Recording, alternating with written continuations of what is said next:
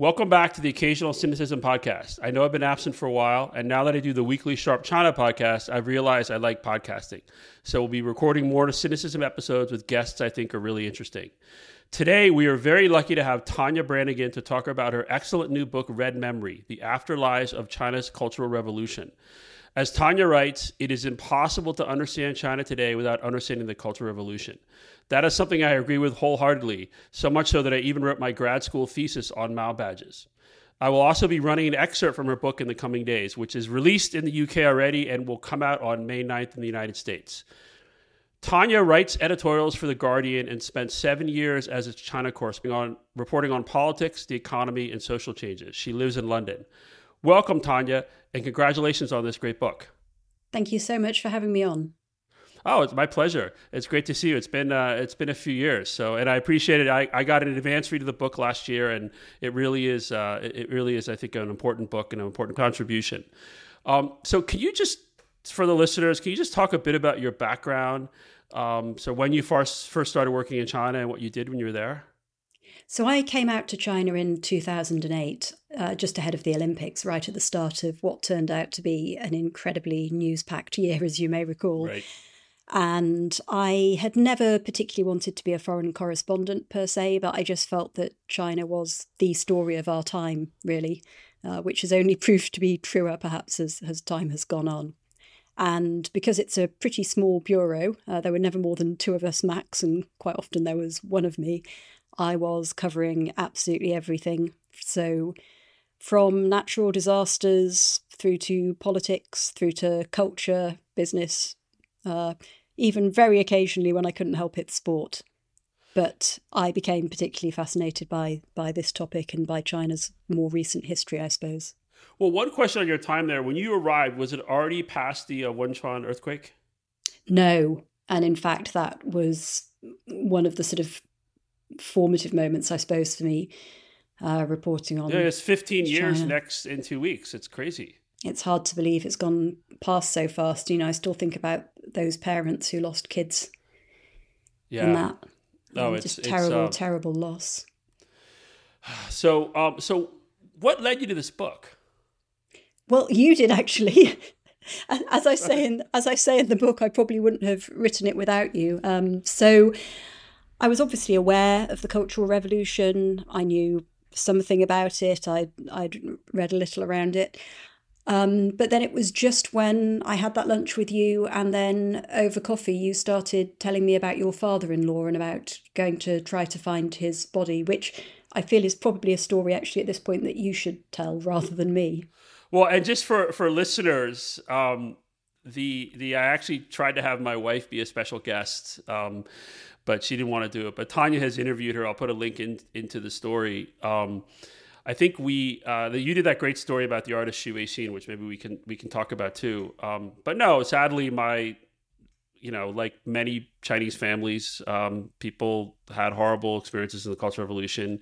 Um, my father-in-law uh, killed himself in 1967, uh, 1968, uh, when my wife was like a year old, a year and a half old, and uh, it, it just it was a he did it in Miyun outside of Beijing and um, involved the train. And so he we went with a family member, a, a, a, a, brother of his who was dying, who came back to say goodbye. And the family went out to this train embankment with this idea that maybe they could dig up the bones. And no one could figure out, remember where it happened. Um, someone went to the village and found an old lady who remembered. And the old lady's warning was, well, you know, just be careful because that that time, that year, a lot of people jumped in front of trains. So just make sure you get the right bones. It was just like, oh my God. Right. It was just like this this collective I mean, it was it was just it was quite chilling, but it was also like this is what every so many people of a certain age in China are sort of bear these kinds of memories. And so that I think was really what struck me. I mean, obviously, the sort of the cruelty and the loss, and the fact that so many people are still living with loss now.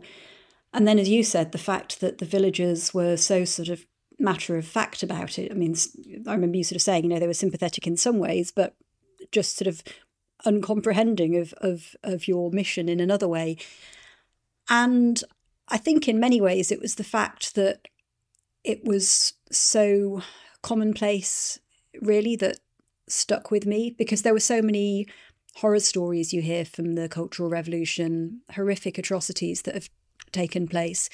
But here was a loss which, in a way, was sort of typical and right. that people were still living with the consequences of. And so I remember Carol saying to me, you know, that even though she was now a mother herself, she couldn't imagine what it would be like to have a father, that there was this kind of space in her life and she couldn't imagine it being filled.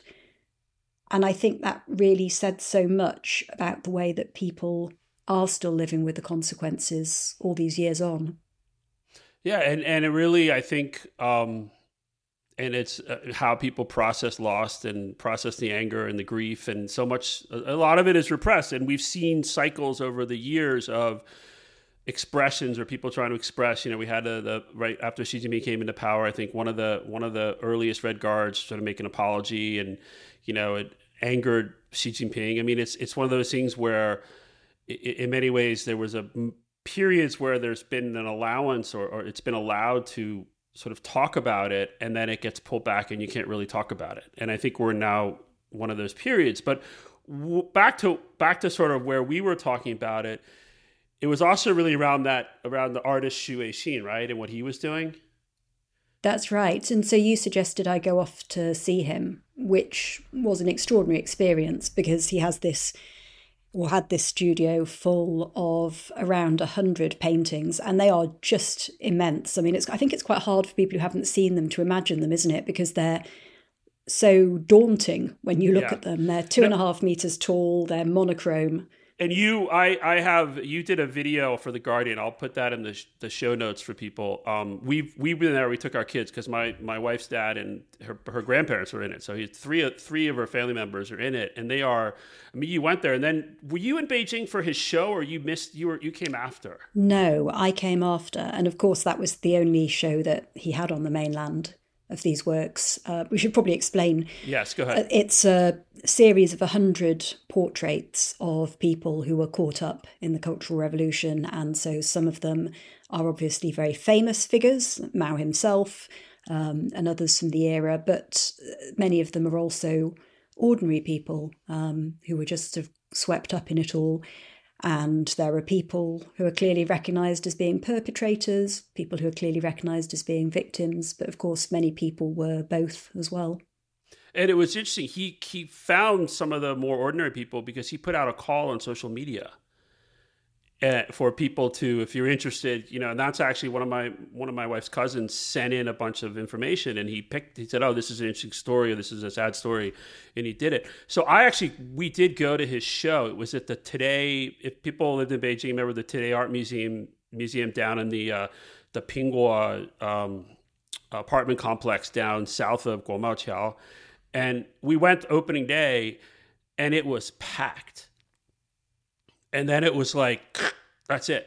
Like there was a little bit of coverage and then it was gone and I, I i, don't think the show lasted very long. It was it but it was really it was really moving to be there because it was just packed with all these people who it wasn't like your typical sort of beijing art show back in the sort of go-go years. It was it was just it was a really remarkably moving and disturbing show. And i think that's what's so fascinating isn't it? Because it shows that there is that appetite for recalling, for looking back at this time. Um, you see it again with the Cultural Revolution Museum that was set up on the outskirts of Shantou, where uh, when it first opened, there was actually quite an influx of visitors. And then there was obviously a bit of a panic, and the ruling goes out no more coverage in sort of right. Chinese media, thank you very much. And the signposts are taken down. And so it sort of slows down to a trickle. And you visited that museum, right? Mm, yes. Well, as best I could, because by the time I got up there, it had been sort of hastily locked up. But it's a it's a very small museum with a very big sort of memorial garden uh, around it, with sort of statues and uh, statues of victims and these very big sort of walls with pictures uh, engraved on them and so forth, uh, which have now been sort of covered up with propaganda posters and so forth. And I mean, I, I wonder what it looks like now because it does seem, I mean, it not does seem, it is true. I mean, Xi Jinping has very clearly has made it clear that, you know, while he, he everything he's doing is sort of the opposite of a cultural revolution, sort of mass movement, it's also very clear that that part of the that part of the PRC history, the to, up the Mao era, including through culture through Cultural Revolution, there is no reopening of the sort of official verdict on the Cultural Revolution and Mao's mistakes. It's sort of look forward, move on, don't look back. Absolutely, which obviously has always really been the party's um, belief. So even when the official verdict was drafted in the aftermath of the Cultural Revolution, in the aftermath of Mao's death, uh, Deng, uh, Deng says very clearly to the people drafting it, well, the point of this is to get people to unite and look ahead. In other words, it's not that kind of memorialization where you say, let's draw up a verdict on this that the nation can keep looking back to and remembering and sort of using to make sure this doesn't happen again. It's about saying, let's draw a line under this and then we can all move on. So the party obviously hasn't changed that judgment that it was a catastrophe, uh, that it was an error, and so forth. But it definitely doesn't want people to dwell on it. And as we've seen over time, the subject's been more or less sensitive. And I would say history generally has become both more important and more sensitive since 2012. Yes, no, and and I mean, what do you say? Because one of the things I hear um, people talk about cultural revolution is sort of like, well, well, uh, it, sort of what it doesn't matter it's in the past and especially like why do you foreigners keep bringing up it, it doesn't matter we have to look forward. I mean how, you've you've talked to so many people you did this amazing book. How, how do you react to that? Well i understand where that comes from and i think there is a sort of justified question uh, in the eyes of some people which is particularly when you sort of saw this um, number of books following Wild Swans, it seemed as if there were a lot of these books coming out in the West. And I think people felt, what is this fascination with Maoist trauma when you're not willing to look at your own past right. and at the less savoury aspects of that, whether that be the opium wars or slavery or or whatever. So I kind of understand where that comes from, and I was very conscious when I wrote the book that I didn't want it to be voyeuristic. I didn't want it to be about trying to find the worst things that had happened. Um, it was much more for me about exploring what it means to people within China and I suppose that would be my response, which is that a lot of Chinese people, uh, as your account of the exhibition being packed out shows, a lot of Chinese people do care about this, even if they're often reluctant to talk about it. And they are interested, they want to know, or they want to be able to reflect upon this. Yeah, and it and it is also, I guess, with the passage of time, it's it's you know the the the next generation, the folks in their sort of 30s, 40s, it, it, it, they don't even know in some ways, unless there's some passing down in, inside families. Absolutely. And in fa- fact, as you know, people are often so reluctant to speak about it. I mean, when I started looking at this, I thought it was more about political repression and about how people aren't allowed to talk about the past in, except in certain ways. And obviously, that is a huge factor.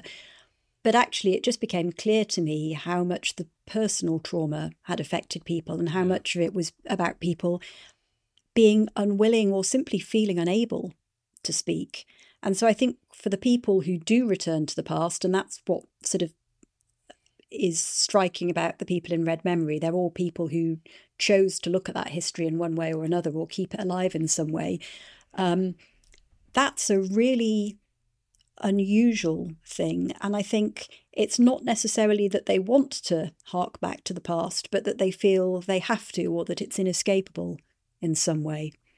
And so I suppose part of my sort of response to why do people keep talking about this is that our pasts matter and they define us. And in the same way that it's really important for us, you know, we're seeing people looking back upon slavery um, and the fact that you know particularly if you grow up in britain you grow up being sort of told it's all about the abolition of the slave trade and you don't really learn anything about how uh, important Britain was in creating this right. system of industrialized slavery. So, in the same way that we need to go back and revisit our past if we are to sort of understand ourselves and who we are as a nation, I, I think that has to be done. And the silence in China has been so profound that that's that I think many people there feel this urge to address it, even if they sometimes don't quite know why.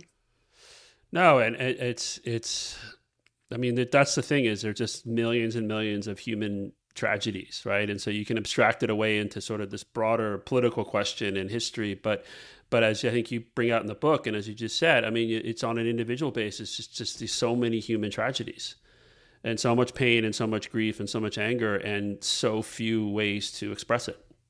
Yeah, absolutely. And and over time, I mean, I've I we see it on a daily basis because my mother-in-law lives with us. And you just you know we've anyway it's just you just see how people have to you have to survive and you have to deal with stuff and you have to internalize stuff. And it, it is it is a remarkable um i don't know. It just it's it's just that generation had so much trauma.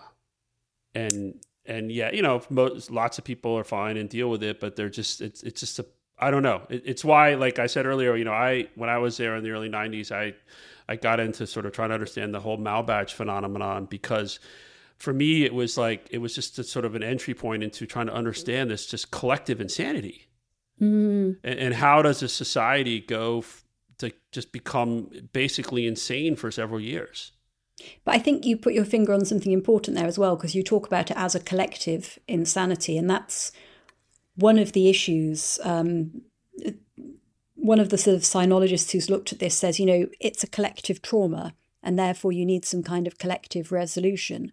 And so even when people do address it as individuals, it's very hard to try and make any sense of it or come to terms with it without having any sort of broader social reckoning or even recognition, really, of what happened.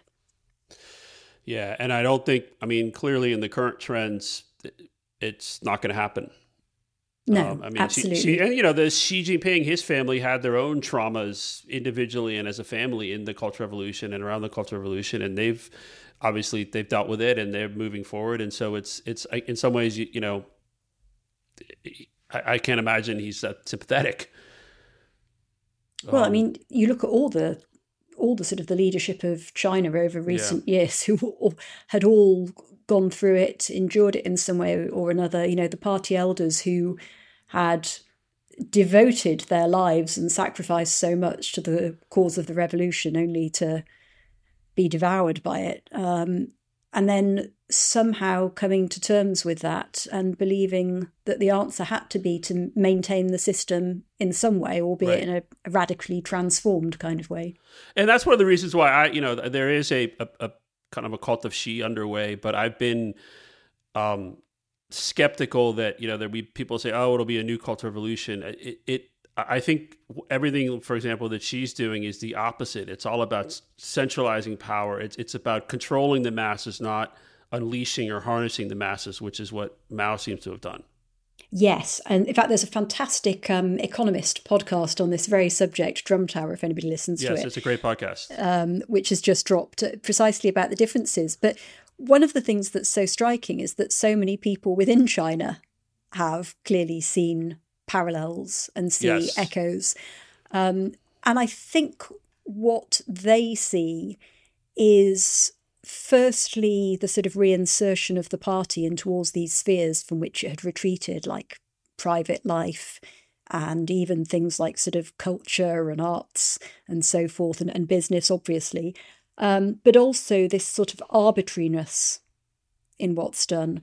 Uh, and so, if you look at the fact that some people, sort of during COVID, were talking about white guards, uh, mm-hmm. all these people who are kind of enforcing the yeah. yeah. enforcing the COVID policies, obviously sort of harking back to the idea of red guards. Um, so people see these parallels, and as you say, there are obviously dramatic differences. And Xi is somebody who's so wedded to the idea of order and discipline. Um, but it's really striking how how many people have seen those parallels, and I think it's very different. uh, it's partly very different because he's in charge of a very different nation. Mm-hmm. Um, but there are some striking echoes, aren't there? Well, and, and, it was interesting. You know, I think when when we were together um, at the artist Weixin studio, you, you, were interviewing him for that piece you did where you you talked to several family members or people who were the, of, of family members of people in the portraits. Um, Xu, who's now in the U.S. Um, I remember him talking about how he wanted to leave because he thought Xi was going to bring back the new cultural revolution, and it was very striking because it was very, it was sort of a, it was just a very dark. Um, at the time, seemed to be sort of a very extreme view, but it was from somebody who obviously was very, you know, was very steeped in history and what had happened. And I remember thinking, like, wow, that's a that's a pretty scary contemplation. But I think, you know, it hasn't happened as extreme as he suggested. But to your point, I think that especially under COVID, there were again this this just how the system can mobilize and just effectively the realization that when the system decides you have no rights, you have no rights.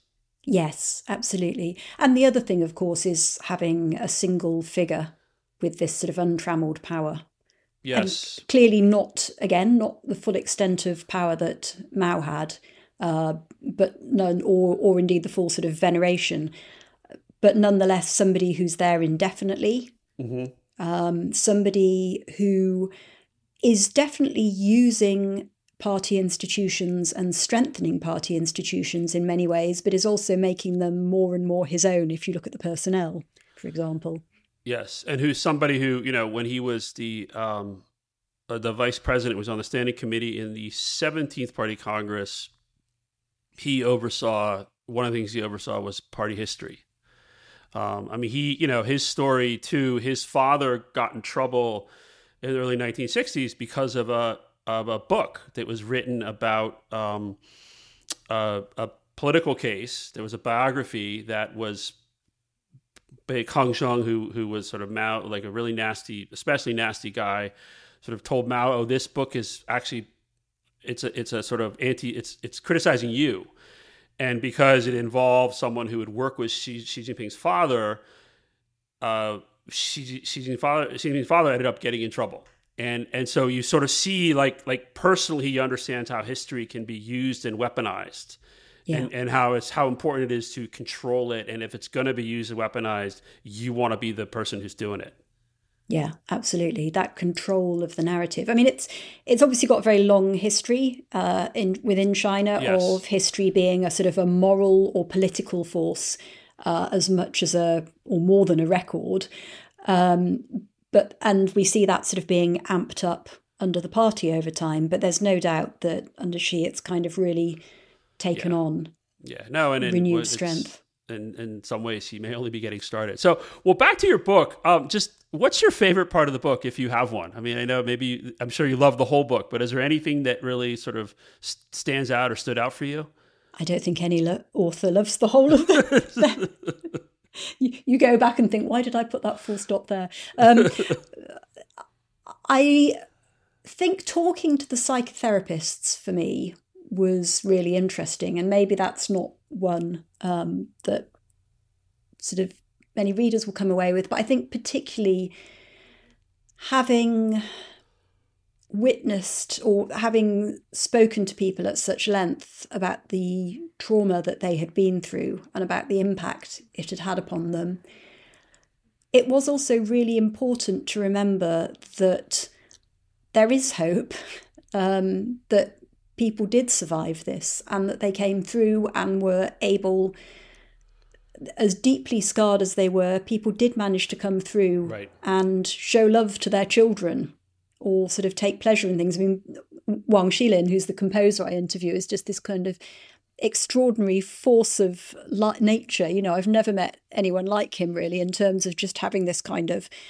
determination to seize life that clearly comes from his experiences and so, as scarring and as grim as many of those experiences were, I felt it was really important to remember that humans are resilient and they find strength in ways that we wouldn't anticipate, but also that I guess we're all vulnerable, uh, and the importance of trying to understand people rather than to sit in judgment upon them. Well, in, in terms of the uh, in terms of the sort of the the psycho uh, psychiatrists, I mean, how China has a vast shortage of mental health professionals, doesn't it? Yeah, absolutely. And, and I mean, how there isn't any sort of special training for this sort of historical trauma. Is there? How, how do these psych, psych, like how do the psycho psychiatrists sort of know what to do or how to deal with it? So they've definitely looked to examples elsewhere. I mean, for example, the work that's been done on transgenerational trauma very much came out of the uh, experiences of people I think primarily in Israel and the US, treating the children of Holocaust survivors, for example. Um, so they were certainly kind of looking overseas. There are people from Europe who've worked with psychotherapists there because it's such a kind of nascent uh, discipline mm-hmm. anyway mm. within China. And then I think what was sort of interesting to me as well was the fact that in some ways you'd think it was quite safe territory because it's taking this huge social trauma and it's confining it within a treatment room. Uh, it turns it, in a sense, into one person's problems, or it, it treats it as one person's problems. So you could think that, from the authorities' point of view, that might be quite welcome in some ways. Uh, but of course, it also means speaking about what happened.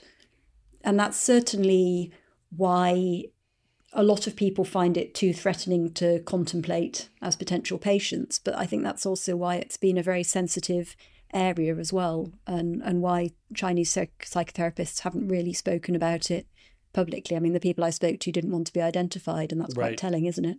Right.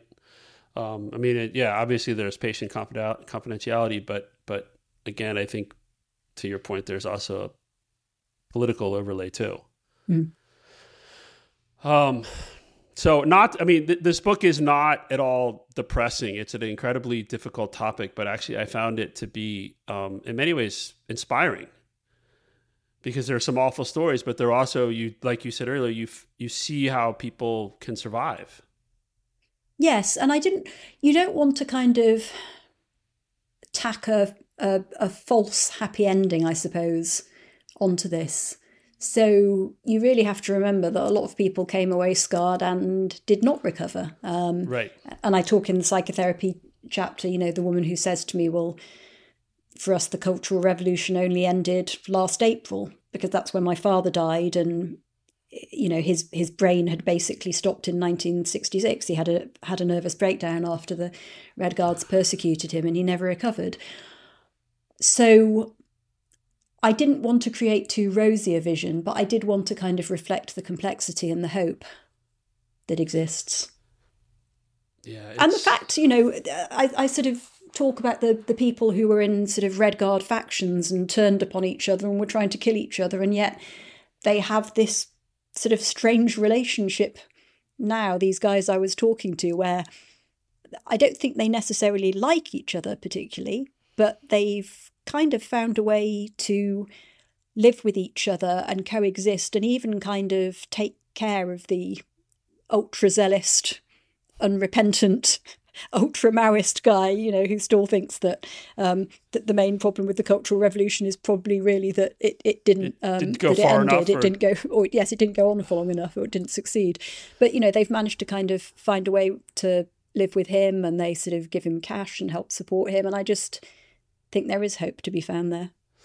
No, it is fascinating. When I in the early '90s, when I had a job in Beijing, I actually I, I was working as a translator at, at this um, I, I at this uh, now defunct called the Chinese Literature Press, um, and it, this was '91 to 92 and then I, I learned that actually like you said there were colleagues who were i mean we were only 15 at that point. It was only it's crazy. It was only 15 plus years since the end of the Cultural Revolution.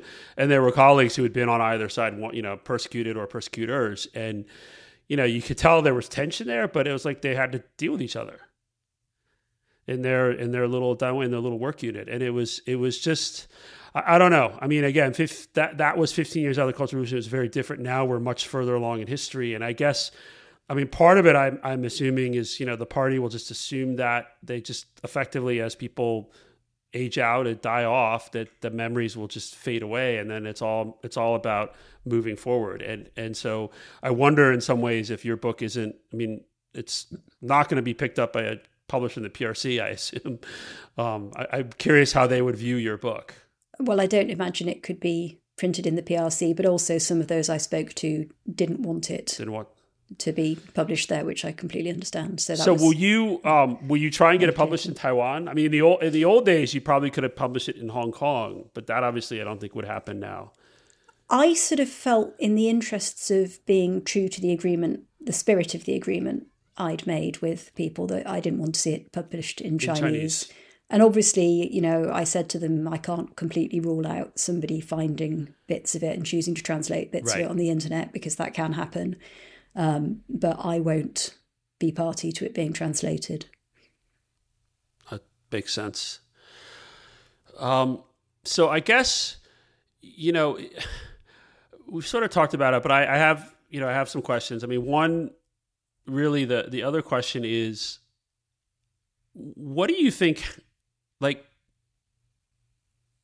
if the the memories fade away inside China what is that does that really matter like if you're i mean is or, or is it actually something that the party they just the next generation they move on and you know the the top guys remember it and so they seem to be trying to prevent some of the worst excesses. Is is is there is there a way of approaching it actually going to work or is it is it the right way to deal with all this trauma? I think that's such a good question and i can understand not just from a political survival point of view, but also from a concern for sort of Chinese society point of view, why the authorities are so reluctant for this to be addressed. Precisely because the issues are so raw and so painful, and because people were turning on upon their workmates and so on. And I think their fear um, was partly how the hell do you manage this if people start saying, you killed my father. Right. Where the hell do you go from there? Um, so, and it was so clear, sort of talking to people, how rancorous it remains, even sort of among people who I had broadly thought of as being what you might sort of call on the same side in terms of them being people who want to remember the Cultural Revolution because they think it was a time where things went dreadfully wrong and we need to kind of learn from that. Even between them, there was so much sort of bitterness and rancor at times about what you should remember and how you should remember and who you should hold responsible and how much blame you attach to individuals and so forth. Um, so I think that was one real concern, but I don't think you can just bury it because I think these things just fester and make themselves felt in really dangerous ways certainly, I talked a bit earlier about transgenerational trauma. Uh, so there's a lot of evidence, as I said, originally sort of coming from the families of Holocaust victims, but it's it's been well established um, across a range of countries of the effects of trauma being passed down between generations, even or perhaps especially where people aren't speaking about what happened. Um, and so the psychological effects upon the children and grandchildren, I think, really are significant. And you do just think about how much pain a huge number of people in China are still walking around with, and that pain doesn't disappear when that generation dies, although it may ebb to some degree. And I also do think because the Cultural Revolution is I, I don't think the Cultural Revolution could happen again in that way, in that form, certainly. But I think that, as I said, we need to look back at our histories to understand who we are as people and also to see how easily humans can go astray. And in that yeah. sense, it's not it's not just a story for China, uh, although it could only have happened in that way within that particular sort of time and place, but it is something that has a sort of a wider resonance. So I don't think you can just bury it. And I think the final thing, actually, which is sort of odd, is that for a long time, the party has also sort of relied on this unspoken memory of the Cultural Revolution to essentially send this message of either we keep very tight control of all of you, or you're going to have to live with this chaos and chaos. devastation right. in which anything could happen. Right. And that has been very effective because right. a lot of people do remember the Cultural Revolution. But as you said, it's a diminishing um, asset for them in that sense because they don't want to talk about it directly and go into too much detail, and because the people who actually remember it uh, are dying. So for younger people, it really doesn't have the same impact. No, and of course the the the, the this sort of the messaging around otherwise it's chaos leaves out that otherwise it's chaos like it was chaos caused by Mao. Yes. And and I mean that is the yeah, I mean that that's the again in the 80s especially and in, you know there's sort of maybe some more discussions about Mao and his role in history and now of course it's it's I mean again Xi made very clear soon after he became general secretary and sort of there were these sort of the pre-reform and opening sort of the the the founding of the PRC and the early years of the PRC and then there was reform and opening. And you know neither one of those basically were you know you can't you can't negate either one. And then you know since then right he's added effectively this third era this new era right? So we're into the third era of the prc history and it's all about looking forward and sort of the the the the previous eras or sort of eras have their historical um uh what's the right word? They, they sort of they have their historical judgments in place, and so those aren't going to be overturned. And so anything that would open up the Cultural Revolution in any way now, it, it just it's it's a it's a massive political problem, I think, for Xi. And so I just don't think I, I think we're we're going to see like uh, your book is really important. But I, I think ultimately we're not going to see any sort of reopening of the Cultural Revolution and any and and Xi's only you know we just you look at his age. I mean, he's uh, he's what's going to turn 70 this year. He could be with us for a long time. And so by the time he fades from the scene, most likely most of the people who have a direct experience of the Cultural Revolution will also have faded from the scene. Yeah, absolutely.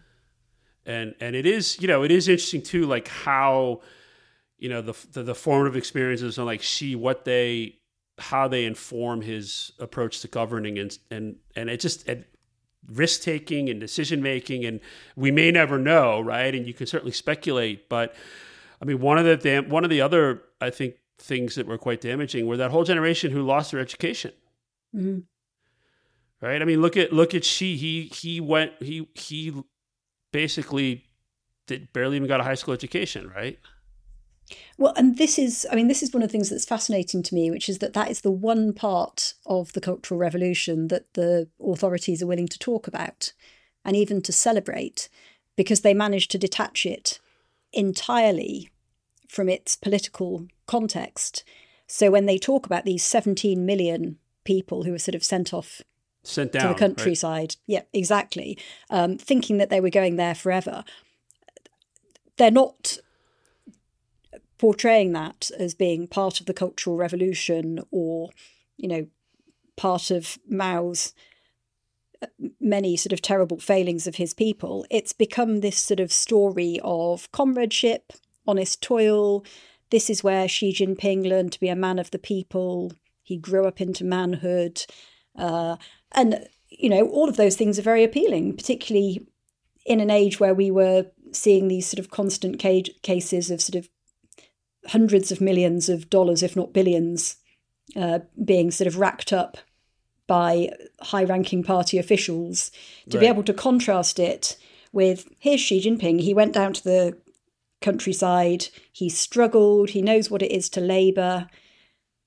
All he of those messages are very he, potent. Yeah, he's a man of the people. No, and, and, mm. and it really is. Um, like you said, they've they've they've sort of figured out how to sort of separate out the trauma and, and actually turn it into this this positive uh, constructive, formative experience. And I think, you know, but to be honest, I think some people in retrospect do believe it was. Well, that's what's fascinating when you talk to them. And in a way, I think that's probably where it came from from the party, that there was already this sort of grassroots nostalgia movement among the sent down youth, uh, which Guobin Yang has written about brilliantly, where people started meeting up, going to exhibitions, and there's this sort of fascination with that time. And it's a very bittersweet thing. Mm-hmm. Um, I, I sort of draw a comparison with the Waltons and the way that people sort of have this slightly romantic impression of you know depression era america well everybody was terribly poor but they all loved each other and worked hard you know um, there is a kind of nostalgia for that time for a sense of meaning and belief and purity and so that was kind of a very potent thing that was already there to tap into i think yeah it's it's one of those things that um I don't know. This is why your book is just it's a it's an important contribution to trying to help sort of understand and because it does. I mean, again, sort of to the question I asked earlier, that other people have raised, sort of why should we care? It, it it isn't just about trauma, but it's also about it. It has just been so formative for the people running China now and trying to understand what how this affected them really does have real implications for how they see the world and how they see ordering China. Absolutely. And um, I mean, right across the spectrum as well, if you talk to sort of business people, so often they'll say, Oh, it was my years as a sent down youth that were this kind of transformative moment that right. made me realize how hard I would have to struggle uh, to get there and so forth. So, in so many ways, it shaped the culture, it shaped the politics, it shaped the economy. No, and I wonder, you know, there there certainly it was it was a shorter period, but I, I, wonder if the sort of the COVID, especially the last 2022 with dynamic zero COVID, and just how how hard it was for so many people and so many businesses. I wonder if, you know, I think we're already sort of going to see this talk about, oh, this was a really formative year. This, you know, we survived, and then therefore we're able to do, you know, we understand risk and we understand how to. Um, sort of manage through really really difficult periods even though i don't think it was um, I mean, it was obviously different than the Cultural Revolution, but it was also uh, in certain places clearly very traumatic for people. Yes, I mean, I, I feel, I think even sort of looking around the UK, it feels like people are only really starting to realise the impact that the pandemic yeah. had upon them, um, how much it's shaped individuals, how much it shaped communities, politics, that sense that sort of several people said to me sort of seeing friends or relatives kind of disappear down the rabbit hole of conspiracy theories during the pandemic because they were suddenly sort of locked up at home with nothing else to sort of look at. Yes. And the thing that's sort of striking to me actually is how little we're talking all about all of that. And it does make me think when terrible things happen, people kind of want to forget them and move on. Move on. And it's also early, right? I mean, you, you people, I mean, it, and, and so, so we'll, I, I, mean, thank you for writing the book. Um, is there anything else you'd like to say to the audience, or you know, anything else I should have asked you? No, I mean, in many ways, I think you probably know this subject as well, if not better no, than no, no, me, because you're, you know, you've you've obviously sort of lived with it at a family level as well. Um, and I just hope, I think that people, I mean, it's clearly about China, as I say, and about how you can't understand China unless you understand this period. But I would also hope that people sort of didn't see it as being a book about this kind of distant place that has nothing to do with them, because it, for me, it raised so many questions, the parallels with our own society in terms of the way that we choose to address our own history and particularly looking at what's happened with politics in the UK and especially in the US. Um, mm-hmm. Trump is clearly, in some ways, a more a much more Maoist figure, you might argue, than Xi is in terms of his sort of reveling uh, in chaos and disorder, and particularly in this incitement of hatred. You know, Adam Serwer talks about the cruelty being the purpose in, in the use of hatred and division for political purposes. So, one question, if you're willing to uh, to to entertain it, would be um, about sort of politics in the West, you you hear a lot of sort of you know this call it cancel culture, whatever, and people say, "Oh, it's just like the Cultural Revolution." How do you react when you hear someone compare like sort of people getting canceled on Twitter or you know just saying how do you when someone says oh that's like the Chinese Cultural Revolution how, how do you what, what do you think when you hear that? I think it just speaks to how fundamentally people misunderstand the Cultural Revolution in the West. Uh, they either regard it as a sort of a, a punchline or something a bit kitsch, uh, or they regard it as young people being very left wing and getting carried away, essentially. And that's really not what the Cultural Revolution right. is. The Cultural Revolution is about a very powerful man exploiting and fomenting public sentiment for his own ends. And violent and public violence. Indeed, yes, absolutely. Yeah. So it's about the use of power. And I just think that's so fundamentally distinct from any of the kind of discussions that are going on now. It just speaks to a really basic misunderstanding of what we're looking at. Well, good. We agree. I, I, I, have a. I've tried not to engage, but it drives me nuts because I find it to be incredibly uh, facile, and and an incredibly shallow. Uh, that betrays a real lack of understanding and appreciation for the horrors and the trauma of the Cultural Revolution in China. Yeah, absolutely. So, how do we end on a happy note? um, what's a what's a happy takeaway for the from your book? Oh dear, that's tricky. I think it, unfortunately, with my day job as well invo- involves writing on foreign policy. I do spend a lot more time looking at the uh, the darker sides of things. Well, as I said, I do think people have, in many ways, managed to move forward.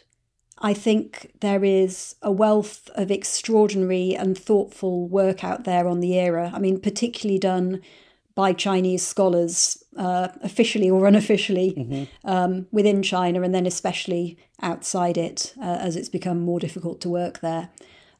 And I think there's such sort of richness there in terms of understanding the era better, but also uh, in learning, as I said, about human nature more generally and those things we can take away. So there's that. Um, and then there is just the fact that people live through horrors and they manage to go on and lead meaningful and loving lives against all the odds, even if they've been deeply scarred as well sometimes.